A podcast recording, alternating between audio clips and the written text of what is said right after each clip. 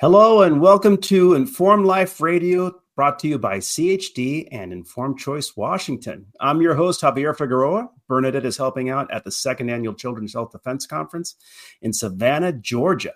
Now, the views expressed on this show are not necessarily those of CHD, Informed Choice Washington, or KKNW. We're not giving legal or medical advice. Please see your trusted legal or health advisor for those things. This health hour is brought to you by the Washington chapter of Children's Health Defense Fund. This show is entirely funded by donations from listeners. If you value free medical speech on the air, please visit wa.children'shealthdefense.org and donate today. Consider a recurring donation. Okay. Now, uh, our guest today is Leslie Manookian. Leslie is a former Wall Street executive, an award winning film documentary producer, and president and founder of the Health Freedom Defense Fund, the organization that won the lawsuit ending the mask mandate on the plane. She's also a qualified homeopath, a health freedom advocate, and a board member of the Weston Price Foundation. All of these things we're going to learn about today as Leslie talks about them and gives more information on them. And uh, let's see if we can bring Leslie on to the show. Nathan, I don't know. I don't think I have the controls for it. Oh, there we go. Perfect. Excellent. Well, welcome, Leslie. I want to first uh, get to know a little bit more about you. I know that you and Bernadette have talked before, and this is the first time we've actually had a face to face on uh, all the incredible things that you've accomplished, especially at the uh, national level, but also your your career as well. Uh, tell us more about what made you who you are today. Yeah, well, thanks for having me, Xavier. Yeah, um, I've known Bernadette for years. In fact, probably um, since not long after my movie came out, which is The Greater Good. Um, have you heard of it? Seen it? I have heard of it. I, you know, unfortunately, there's at least uh, I've got a. I think most people nowadays that are are in this uh, field have either hundred books and two hundred movies backlog things to watch Yeah. just to get up to speed. yeah, But absolutely. please tell us more about that. Um, so yeah, so in um, I was working on Wall Street and I was getting really sick and I didn't know what was wrong with me and I kept going to the doctor and um, he finally said that I should see a homeopath because he knew that I was sick and I knew I was sick, but that Western medicine couldn't help him, couldn't help me. And I was living in London and he said, you know, I think you should go and see an acupuncturist or a homeopath. And I was like, okay yeah, um, I thought, well, that's kind of um, interesting from a mainstream doctor, but I went and did it. And um, I'd heard about this great homeo- homeopath in London. And so I went and saw her. And in London, in England in general, Britain, actually, I should say, there are all these, you know, drugstores like there are in any country. And these drugstores, there's Boots the chemist. All the drugstores have homeopathic medicines in them right. it's just very common. In fact, there's actually a homeopathic hospital in London still.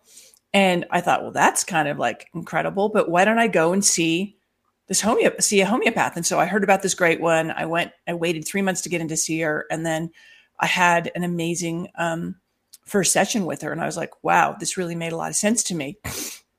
And she started treating me and I started to see some differences. And it was so profound and I felt it resonated so deeply with me that I decided I had to enroll in homeopathy college in secret while I was the director of this investment management group in London. And um, and so the very very first day in um, in class, the person who was leading orientation said, "Oh, you know, we're going to learn about all these things over the next three years. We're going to learn about nutrition. We're going to learn about the mind body connection. We're going to learn about vaccine damage." And I was like, "What?" um, I literally raised my hand and said, "You know, what are you talking about? Vaccines are the greatest invention of mankind." Right. And he kind of shrugged his shoulders and smirked a little bit and said, Well, that's one perspective, and we're going to learn another. And I literally thought to myself, What a nutcase. I mean, yeah, right, whatever. This guy's whacked. I really did. And um, after the class, it was like an hour and a half or something, I don't know, orientation. I went out into the hallway and there was a bookstore, you know, like laid out on tables, folding tables in the hallway. and um, he was like, "Here, read this book," and it was Neil Z. Miller's "Vaccines Are They Really Safe and Effective?" Yes. So this is this is probably September of 2001, and I I'm like, okay, so I you know buy the book and ten bucks or something, and I take it home and I read it, and I am literally aghast. And I I'm a total analyst geek by nature, so I look in the back of the book, and there are over 960 footnotes, and I'm like, oh my gosh this is you know the mainstream medical literature newspapers media. I mean all this this is going back over 100 years. And I, I literally took the book with me and went to my the president of the college the next weekend book in hand. And i was like can i talk to you? She was like yes. We go into her office and i'm like how can this be true? I was half crying and half Oh, yeah. half shouting at her. And I'd already cried for a couple of days once I read the book because I was just like, this is just beyond alarming. This is something too big for my actual conscience to to take on board. Right. Um, and she, I was like, you know, how can this be true? And she sort of shrugged her shoulders and was just like, you know, sorry to, you know, burst your little worldview bubble, lady, but sister, whatever. But um, money, power, and I'm like, but if this is true, it means they're knowingly injuring and killing our most innocent. She was like, yeah. Yes. And I mean, it's going to make me cry now, but I mean, I literally was welling up, you know, like tears of anger. And um, it just, it had such a profound impact on me. I literally, in that moment, felt called by God that one day I was going to make a movie on vaccines and find out for myself whether or not that book was true and um, and share it with the world. And I was unbelievably naive because I thought, well, if it is true, and I make this fantastic movie about it, it will change things. Right. Exactly. And of course, that's not what happened. I mean, it did change things in that millions more parents woke up from making the movie. And if you look at the rates of families that didn't vaccinate their children, it skyrocketed after that film came out in the United Which States. Yes. and um and so i feel like i saved a lot of children but we were um censored by sundance we were told after the sundance um festival or during the sundance festival in 2011 our movie came out april 2nd but it would have premiered at sundance in january of 2011 and um we ended up premiering at the dallas international film festival. And the um, woman who was the lead programmer at Sundance told my film partner, who was who'd been involved with award-winning films before that at Sundance, and our director of photography had won Sundance awards, and our editor had won the Editors Award the previous year, literally. Um, she said, "You know, we wanted your film in, but my hands were tied." Of course they were. above. Yeah. So, you know, I can't remember if it was Glaxo or Merck or one of the big um, vaccine makers. The C- chief executive sat on the board of Sundance, and I just think, you know, they did what they could to to quash it, and then we got smeared by the New York Times, and um, we had some really good reviews. But anyway, so I went from Wall Street to um, having a bunch of experiences, making the film. I didn't even go into my unbelievable awakening when I heard a vaccine maker tell me that he knew that their new drug, that they didn't make only vaccines, it was a big pharmaceutical company, that they knew that their new drug was in phase three trials, was going to injure and kill some. Um, it's going to kill some people, but they'd still do seven billion in peak sales. That was like the catalyst for me to leave. Um, Yeah. And then, so I made the movie, and we made we we won several awards, and um, that really impressed upon me the importance of health freedom and um, the need to protect it Absolutely. and launched me really catapulted me onto the you know into the health freedom arena and stage and you know i have done over 20 years of research by the time that covid started and so when covid started i knew what the heck was going on there was no doubt in my mind that in early january of 2020 that they were going to use a public health scare as an opportunity to um, coerce vaccinations in this country um, and everywhere. And, you know, I was dead right, unfortunately. And anyway, but what happened was I'd had some incredible attorneys come into my life at the end of 2019, and I was slowly educating them about the, the, absurdity that is our vaccine injury compensation program that the vaccine makers have no liability and all these kinds of things. And um, and what happened was um, i said um, one of my attorneys was like leslie you need to do something about this. And i was like i know we do um, and we're going to do that together and so that was literally the impetus behind me starting health freedom defense fund and because we were anticipating what was coming we were already able to file a lawsuit challenging very early on mandates. In fact, we filed um, one of the first lawsuits challenging mandates in March of 2021, challenging the Los Angeles Unified School District's mandate of the EUA emergency use authorized shots. And so, and then, you know, we've, we filed about just shy of a dozen lawsuits in the last three years, and we've had some really big wins, the biggest of which obviously was stopping the federal travel mask mandate. So that's kind of a quick overview. Absolutely. And again, this is important because the your Health Freedom Defense Fund, what what it did was basically uh, show the not only the deficiencies but the illegality of uh, the mask mandates, especially in in travel. Which again, one of the things that most people re- don't realize, and I, unfortunately, I hear too many scientists that should know better Yeah. how ineffective they are. And again, was that even a consideration during your legal defense when you were uh, presenting this to uh, to the federal judge? The science, you mean? Yes. Yeah. So the we did point out that the CDC submitted. Okay, wait for it. Zero randomized controlled trials to the Federal Register in support of their mandate. Zero. So we pointed that out, but we weren't really arguing a scientific um, a scientific case here. We didn't completely omit it, um, but we certainly are. You know, we did we did address it, but our primary points were that the um, mandate that the CDC did not justify the mandate. So you they just put out a, a boilerplate kind of oh you know there's a public health emergency and therefore we're issuing a mask mandate. That's not acceptable according to case law and Supreme Right. Court that's gone to the Supreme Court. So they just had this boilerplate. They didn't um, have notice. Uh, they didn't notify the public. They didn't pay, take public comment. That's three. They and they failed to justify their mandate. Um, and then, but the biggest thing is, so those things were all true. They made no effort whatsoever to determine whether or not someone was sick or infected, you know, infectious or a danger to anybody else. Um, and those were all true. So basically, they were just applying this blanket.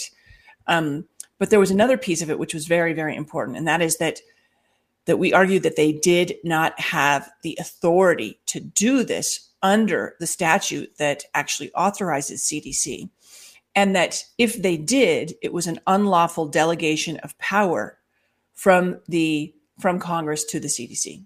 That's that's an important issue right there. It it's was really important, Xavier. it was an agency, not Congress itself, that issued that mandate, yeah. and, And it was, so- it's a very different story.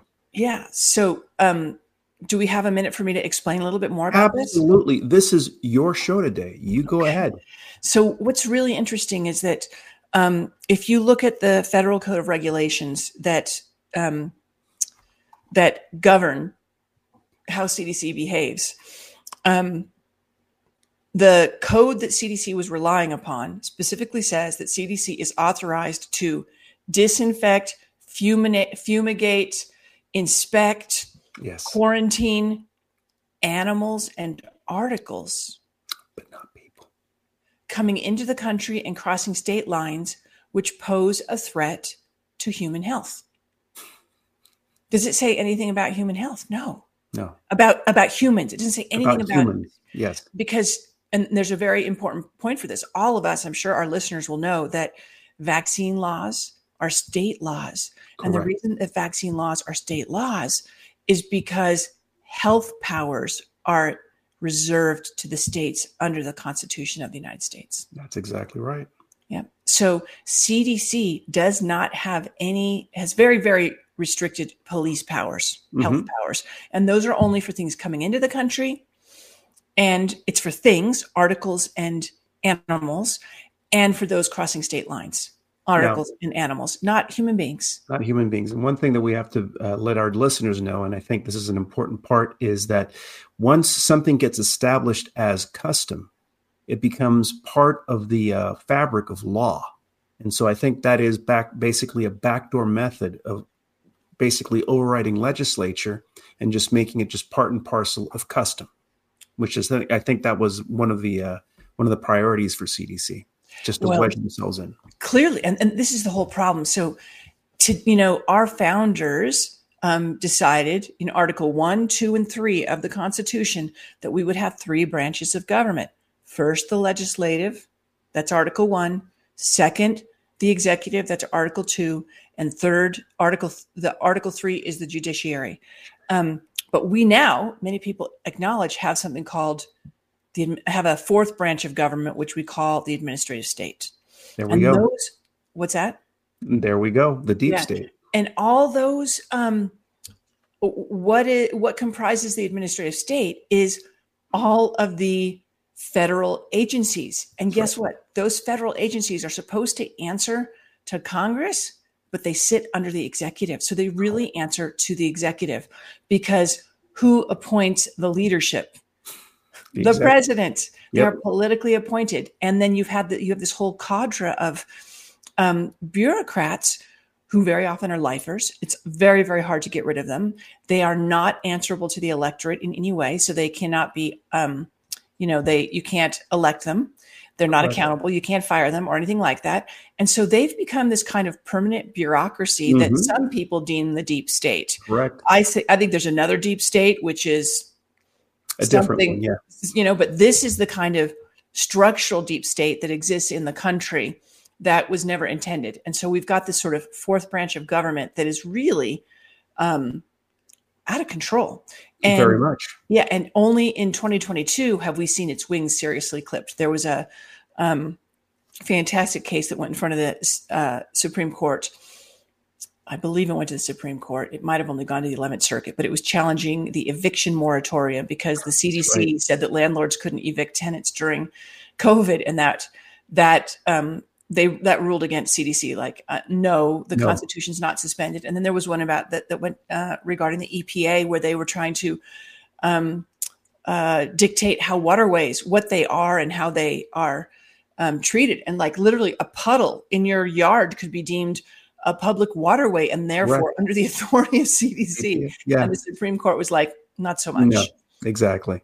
So and that's the important part. yeah, right so our case was huge because the um, the um, district court in Florida ruled that that they that the CDC had violated three prongs of the regulations and also um, you know overstepped its authority because they claimed post fact. So after we filed the lawsuit, then they said, "Oh no, no, we we did this because it's a sanitation measure." That that's a stretch. That's a that's an incredible stretch. Yeah, and so um, she she actually ridiculed them. Essentially, she said masks sanitize nothing, which is true. They sanitize nothing, and of course, they didn't argue it in the you know initially when they implemented it. They just said that we're doing this, and so this was the problem. There was no justification. It wasn't that masks do this or that, and then they filed 300 pages. They tried to bury us with documentation of just this ridiculous mishmash of science, manufactured science.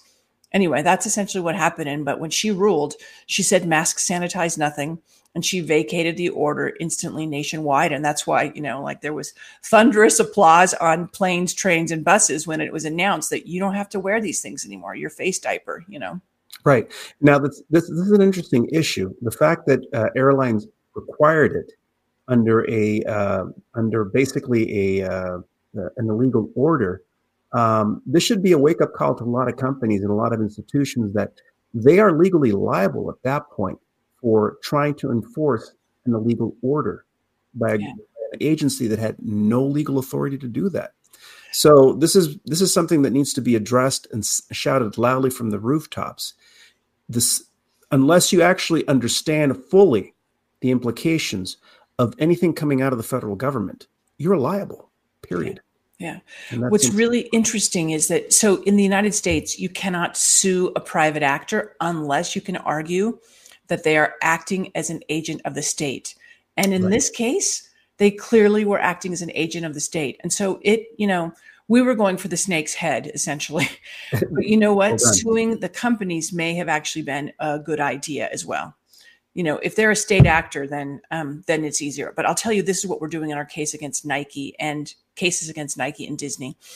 We are suing them um, not because they're state actors, but because they implemented vaccine vaccine mandates long after it was known that the COVID injections don't stop anything, and um, and they de- denied religious and medical exemptions. And so we hope to really punish them um, by making them pay sub- substantial fines as a wake up call to not only themselves, but to all of corporate America that you cannot trample your employees' rights. You cannot, you know, trifle with them as though they're disposable, Correct. um, and that our constitutionally protected rights must be respected.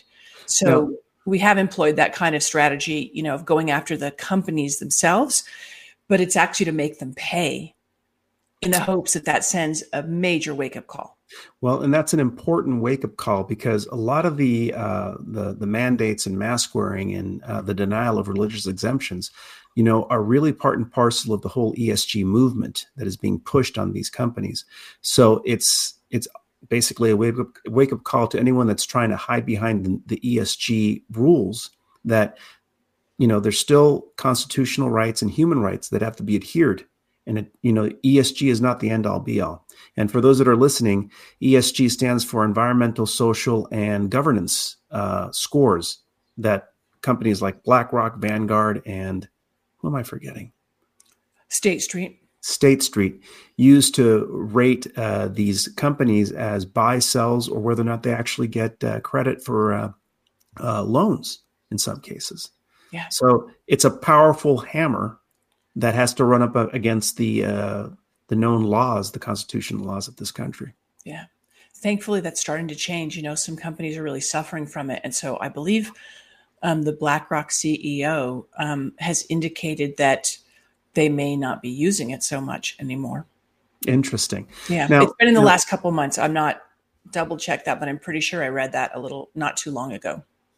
Now you had your awakening um, in in when you were working in as an analyst uh, in uh, was it London?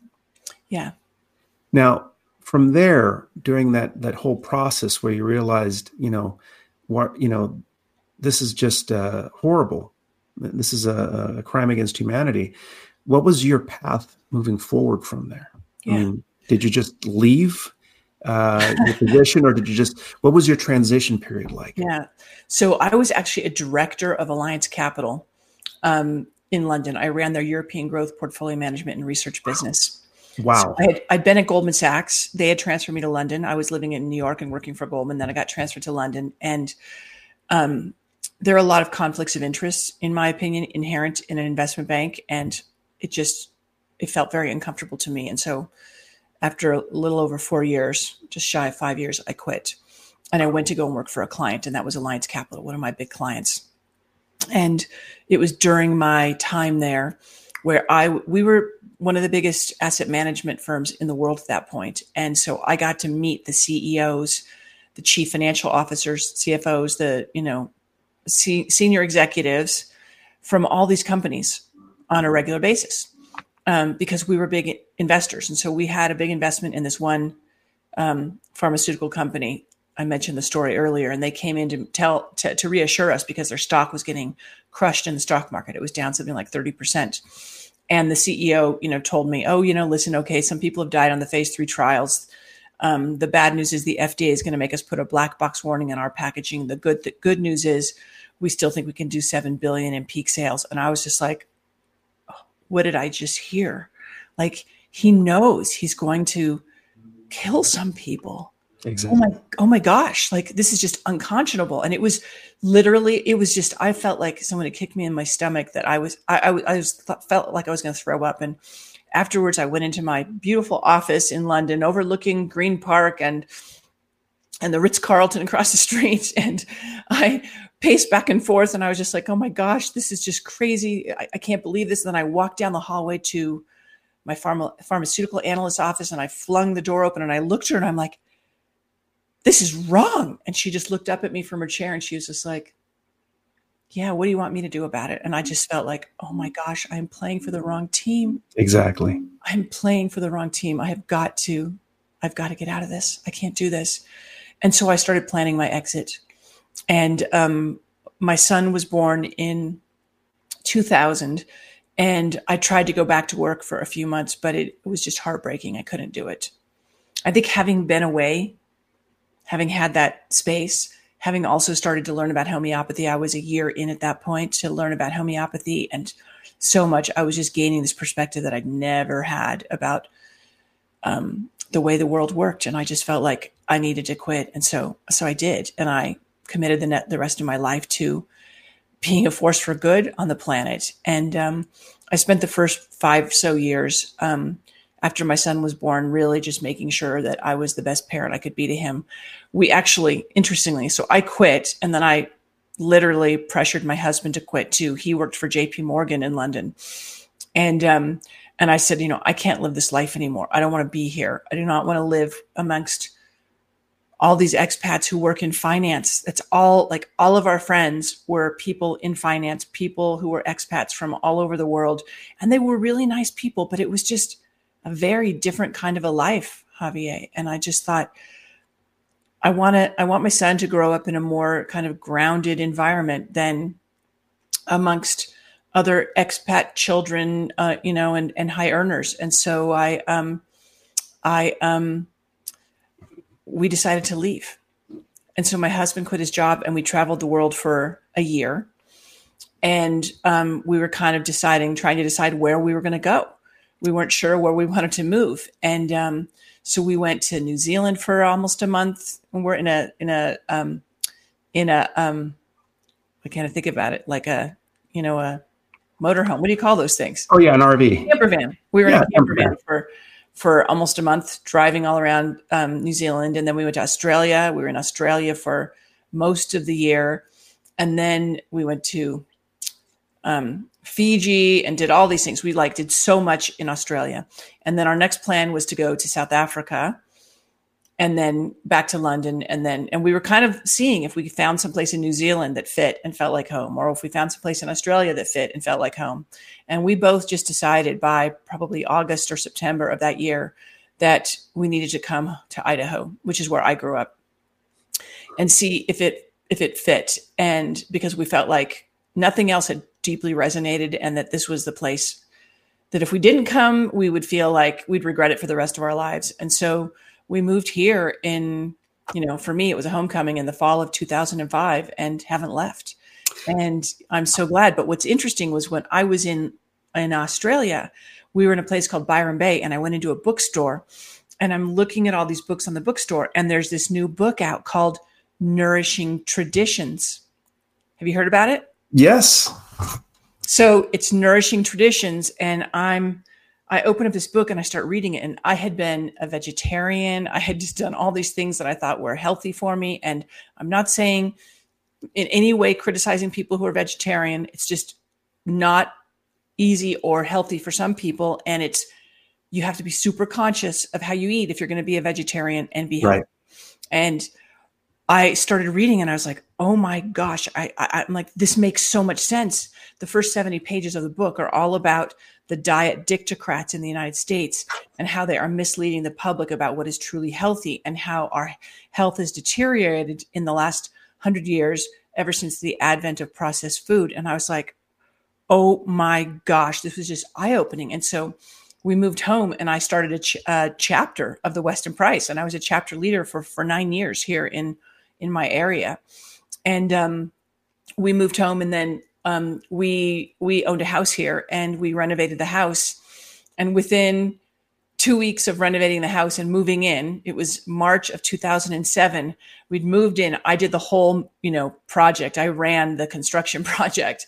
And after that, I'm like, okay, I think I'm ready to do that movie now. And I guess, um, you know, there was divine intervention because within those two weeks, I met two accomplished filmmakers and told them about the film project. And they were both like, sign me up. There you go. Yep. Yeah. So, I mean, much of my life and my awakening has been, um, I would just say it's been um, divinely inspired. You know, God's had a hand in it all and sort of opened the doors for me in the same way, like that I knew what was happening in 2020, you know?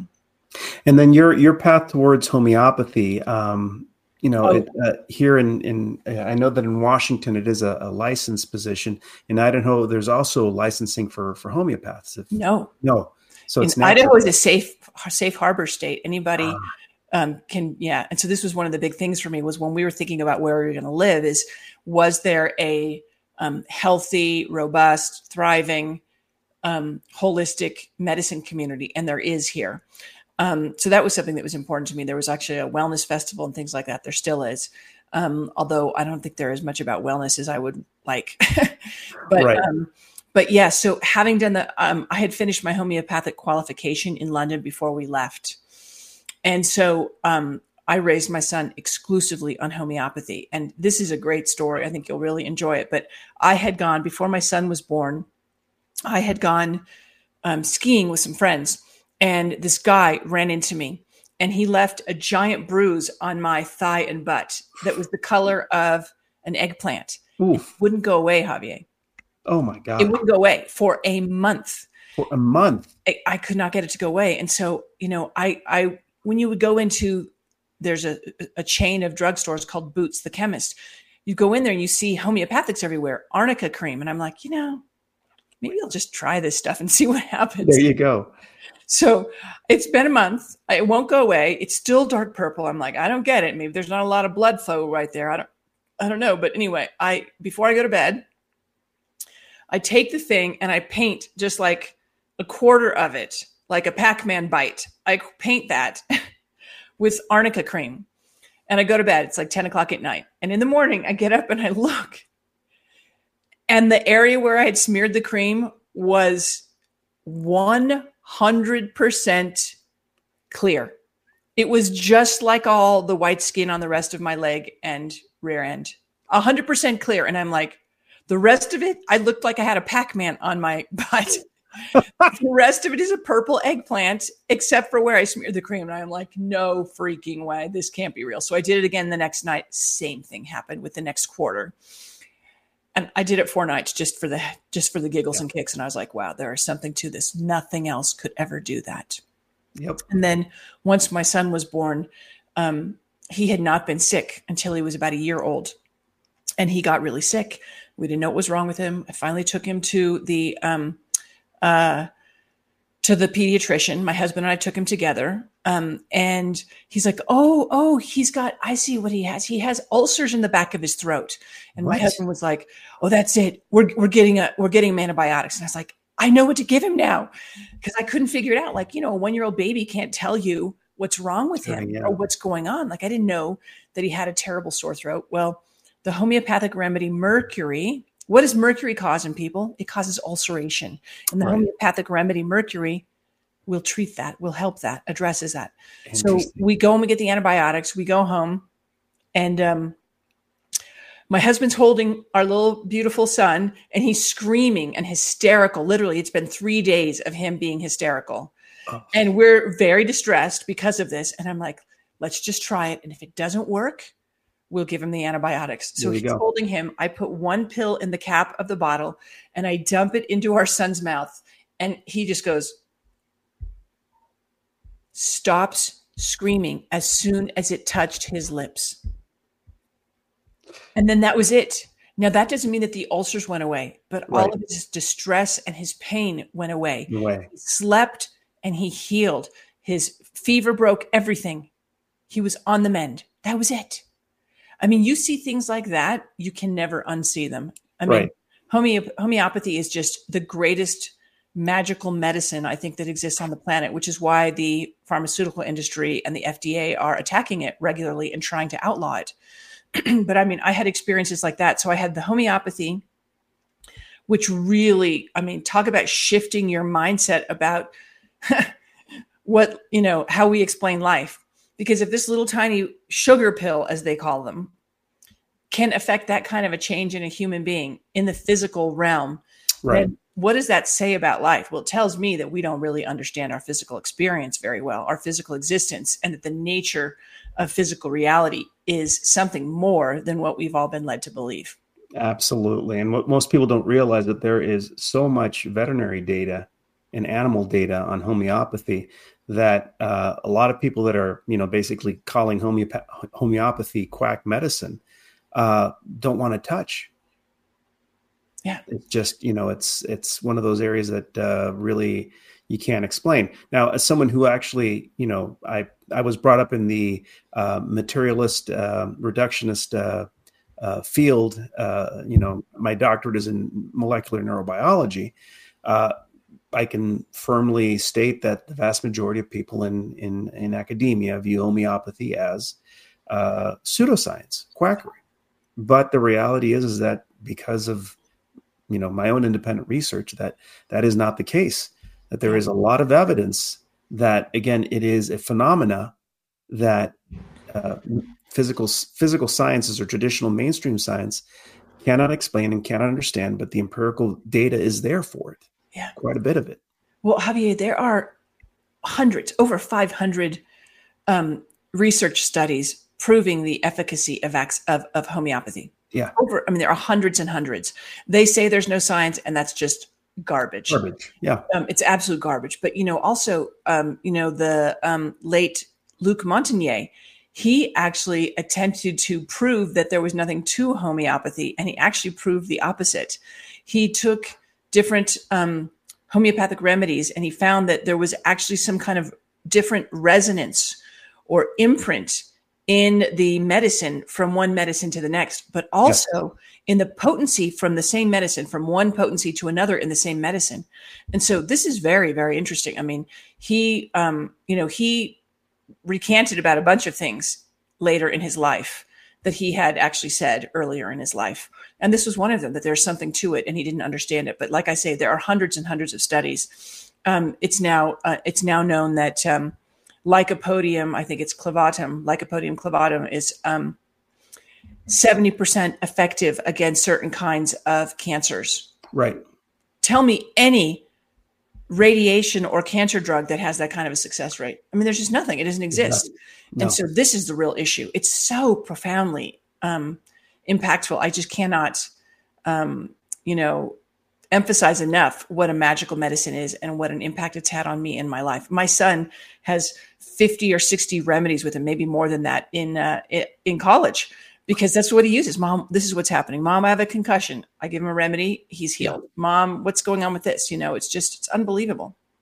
Exactly. Again, it's, it's something that um, it, it, it is born out of uh, propaganda and ignorance. Uh, this this dismissal of uh, a tradition that's been around for well over what 300, 400 years. Yeah, it was started in the late 1700s. Yeah. Late You know 70s. what's you know what's most amazing, you'll love this, is um it was the homeopathic, I forget what the exact name was, if it was the American Homeopathic Association or what it was, but it was the very first medical association in the United States. That's right. Yep. Okay. And the head of the American Medical Association, when it was formed, or some of the one of the some of the founders, I don't know if it was the actual head, it was one of the few who were very involved. He said, We don't have a quibble with homeopathy per se. We just don't like it when they move into our neighborhoods because they take away all of our patients. so it was really just a business decision, and boy, they had a they had a willing partner uh, with uh, after the Flexner report. A hundred percent with the Rockefellers and the Carnegies. Yeah. That's very very interesting. Isn't So it? That was your that was your voyage. Your your becoming aware and be and, and awakening to to homeopathy and to the the conflicts of interest, and then your your par- participation and then uh, leadership in the Weston Price Foundation. Now, can you give us a little background and tell us a little bit more about what the Weston Price Foundation? Sure. So, you know, I believed that, um, I mean, gosh, so much of, I was probably 23 or 24 when the eight week cholesterol cure came out, which is a book. and it was all about how you eat oats and all these things, and you need to stop eating eggs and bacon and anything that has cholesterol in it because it's going to kill you, and how bad saturated fat is, and that it causes high cholesterol, and you need to eat oatmeal and all these other things.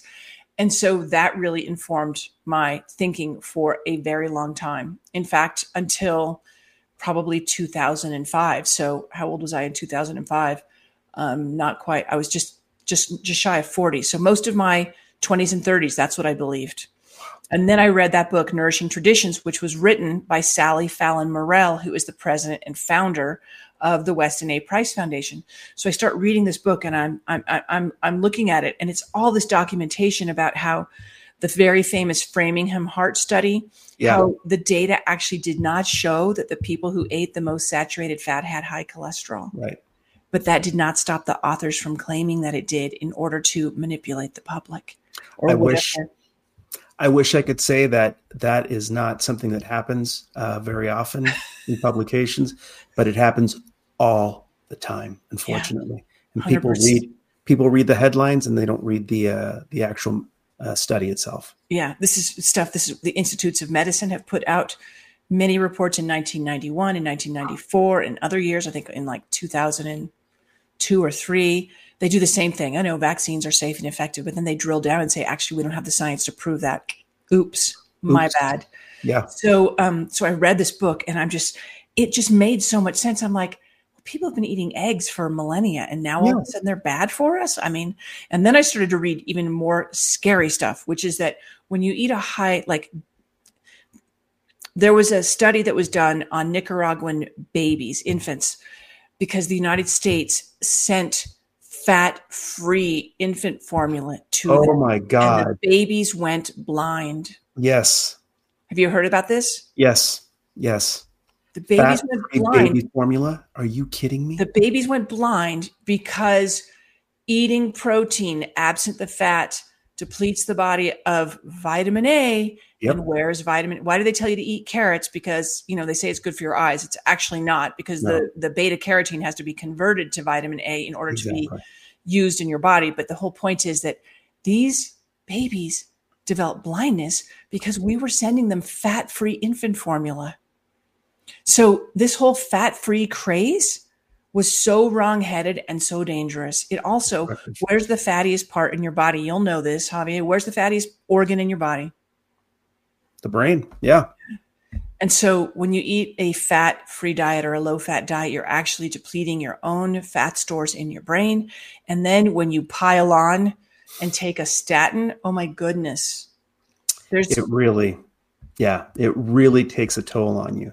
So this was this was uh, basically a lot of things coming, like you said, a lot of uh, uh, convergent lines of uh, uh, grace coming together, so to speak, yeah. uh, into your life.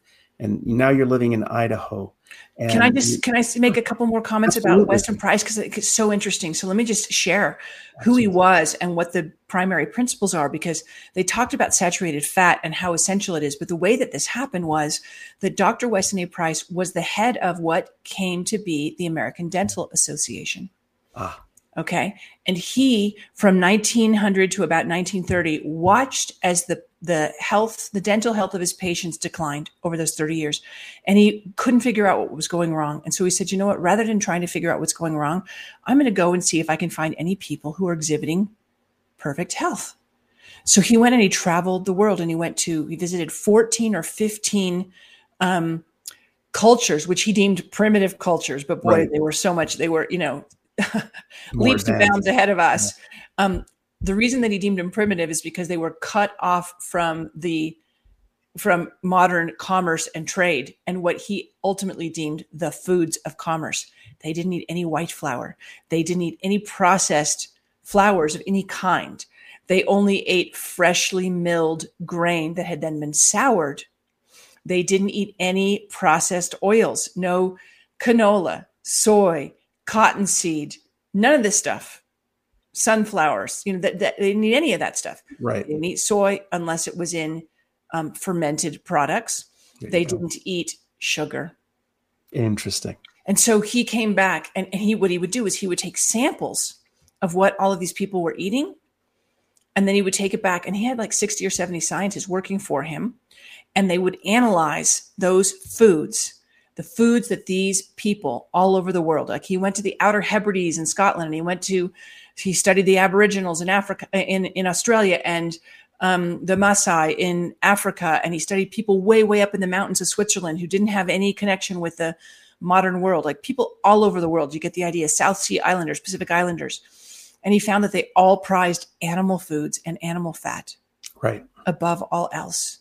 And that they, you know, if they would kill an animal to eat, the first thing they would do oftentimes is to take the liver and pass around raw liver to everybody because it was so, it's the number one superfood on the planet. It has more B vitamins than in it than anything else. And so all these things and vitamin A. And so they and and this is what the Weston Price diet is all about. And so I just completely overhauled our whole diet, our families, and we started introducing all these foods, eating all these foods, and I saw all of our health improve. And and I just yeah, so That is I really wanted to share that because it's so important for people to understand. So Weston Price espouses all of those principles. Weston Price isn't anti-grain like um, some of the other kind of health movements are, you know, um, right. paleo and keto and things like this, but it only advocates eating them if they're properly prepared. And that means a very, very meticulous souring process in order to eliminate all of these compounds they are in, that are enzyme inhibitors and anti-nutrients. Interesting, and not to mention the fact that also the the modern processing methods of not only grain harvesting and grain processing introduce a lot of chemical compounds that are not good for human health as well. Yeah, I mean, they s- literally douse the wheat fields in this country with Roundup before they harvest, like three to five days, right? Seven days. It it dries it up so fast. That's yeah, the it's a thing. desiccant. Yeah, it's a incredible. So this has been again. This has been just a, a whirlwind of, of of your of your uh, path in life coming together, putting all these dots together, and then we get to your mandate, the the mask mandates, where you, like you said, you basically got a team of lawyers together and said we have to fight this. And again, that is one of the most uh, David and Goliath probably comes uh, doesn't even come close to explaining the what what a fight that was. You know, you had basically it was the Department of Justice Yeah. that was hearing the case for the CDC. I have to tell you that one of the most um, exciting moments of my life was when I went to. So, you know, we filed the lawsuit, we won the lawsuit, and then DOJ appealed, but only after a couple days. CDC didn't have anything to say at first. I mean, it was kind of amazing. They actually said, "Well, we'll decide whether or not we need we're going to fight this." So that right there belies any notion of a emergency because if there were a true emergency that the masks were addressing, they would have, you know, said that they're going to appeal instantly Instantly, exactly. and they would have said, you know, listen, we want an injunction for this. We want to, you know, stop the um, the vacatur, which is that the you know the um, the mask mandate was vacated by the uh, district judge, but they didn't do any of that. So when I sat, so they appealed, and in January of this year, we heard oral argument in the case, and I'm sitting there, you know, in the gallery with our attorney, listening to a couple of other cases that are ahead of us, and then the um, the judge, um, or no, the the the court clerk says, you know, next next up, Health Freedom Defense Fund versus President Joe Biden. and I was like, oh my gosh, this is incredible. Oh my gosh, this is just amazing. You know, like, I mean, whoever thought I'd be sitting there hearing those words, right? Versus Exactly. President Biden. I couldn't believe it. Health Freedom Defense Fund. So um, that was super exciting. But I've got to hear that actually a few times now, too, because we helped um, tens of thousands of uh, travel industry employees to sue the Biden administration, and we helped stop that mandate. We have helped um, 6,000 federal employees to sue the Biden administration. That case, we um, a, related case to ours. It's a very very similar case. Was ahead of ours. They got an injunction, so that stopped it nationwide. Our case has stayed pending that, but basically it upheld all the merits of our case. And so that is moving. That's actually the DOJ is appealing that, which tells you something really important. The Biden administration still wants the power to tell federal employees how to live Yes. their lives. Absolutely. Don't think this is over, people. It's not over. It is not over. So that's those three cases. So we've sued the Biden administration three times and we have not lost yet. That's pretty exciting. um, Very. we've sued the Los Angeles Unified School District twice. And this is the case, one of our most important cases. The second I, I mentioned, I think the earlier one where they um, we filed suit and the next day they um, they modified their mandate and said, you know, it wasn't really a mandate; it was more of a, a suggestion, and people Come can te- they can test instead. Um, but they implemented a new mandate after they got the first case dismissed, arguing the case was moot. And they implement, implemented a new mandate 17 days after the court dismissed the case. So we filed again, and that case is making its way through the courts. And this case is so important, Xavier, because Yes. this case argues that the courts need to recognize natural immunity, that the shots um, are a private matter because they don't stop Right. transmission or infection, Right. that Jacobson does not apply. Jacobson, I'm sure you know, is the, Oh, yes. the court case, the Supreme Court case from 1905 that they have used to justify all these mandates, even though Jacobson doesn't apply. Jacobson only applies in an extreme emergency with a 30 to 40% death rate with something that is known to work. Right. I don't believe the smallpox vaccine worked, and No, I don't believe it was safe, but the court ruled that that was the case, and the vaccine had been around for 100 years. It wasn't some newfangled technology, Correct. technology. Yeah. And Jacobson didn't say that the state could condition employment on, you know, taking this or anything like that. Um, in fact, Jacobson allowed that the um, that Jacobson could actually a pastor and his son could pay a fine, a five dollar fine. So Jacobson does not apply at all to COVID. But the most important part is that what we're saying is not only does Jacobson not apply, but Jacobson conflicts with decades of recent case law. There are all these cases in the United States which say that you have a zone of privacy around you into which the state cannot intrude, that you have the right to refuse unwanted medical treatment, and that you have the right to refuse medical treatment that might be life saving or life extending. Exactly. That is why this case is so incredibly important because if we can win this case, and um, we just had oral argument in September on this case that went very, very favorably for us. Um, if we can get back to court, back to the district court, and prove our case, this case could make history for all Americans. Absolutely. And again, that is the most important thing that uh, out of everything that has been going on, that that case is probably one of the most important shining lights that is going to break the back of the uh, biopharmaceutical state that we're in right now. It's And huge. that is biosecurity pharmaceutical state. Yeah. And that is very important. Now we're down to two minutes. Uh, I want people to be aware that um, uh, they can go and learn more at healthfreedomdefense.org. Also at Leslie Manookian, L E S L I E M A N O O K I N dot com. K I N. But to be honest, I don't post there very much. So just go to healthfreedomdefense.org. It consumes all my time and energy. Understood. Yeah. And again, westonprice.org and home- homeopathycenter.org if you want to learn a little bit more about homeopathy. Now, that is, you know, to do all of that in one lifetime, you've lived four lives. to be perfectly honest. So that is that is wonderful to see someone who was an expat in in in the UK come back with her family and uh, fight uh, so so hard for other people's freedoms and rights. You know, I feel like I've had a um, very privileged life, Xavier. Um, I've had the great fortune of, you know, doing pretty darn well in my career, and that's given me the ability to actually work and do what I do. I don't actually pay myself. I do everything I do for free. I just, um, just want to be a force for change and good on the planet, and so I feel really grateful, actually blessed. Thank you so much, Leslie. And that is it for our first hour. Uh, we've got Liberty Hour informed uh, of Informed Life Radio coming up next. And again, stay tuned for the next show. Leslie, thanks again so much. This was a great interview, and I really hope that this is just the beginning of, of more of what you're going to be doing. Thanks so much, Xavier. I appreciate it. Have a great evening. You too.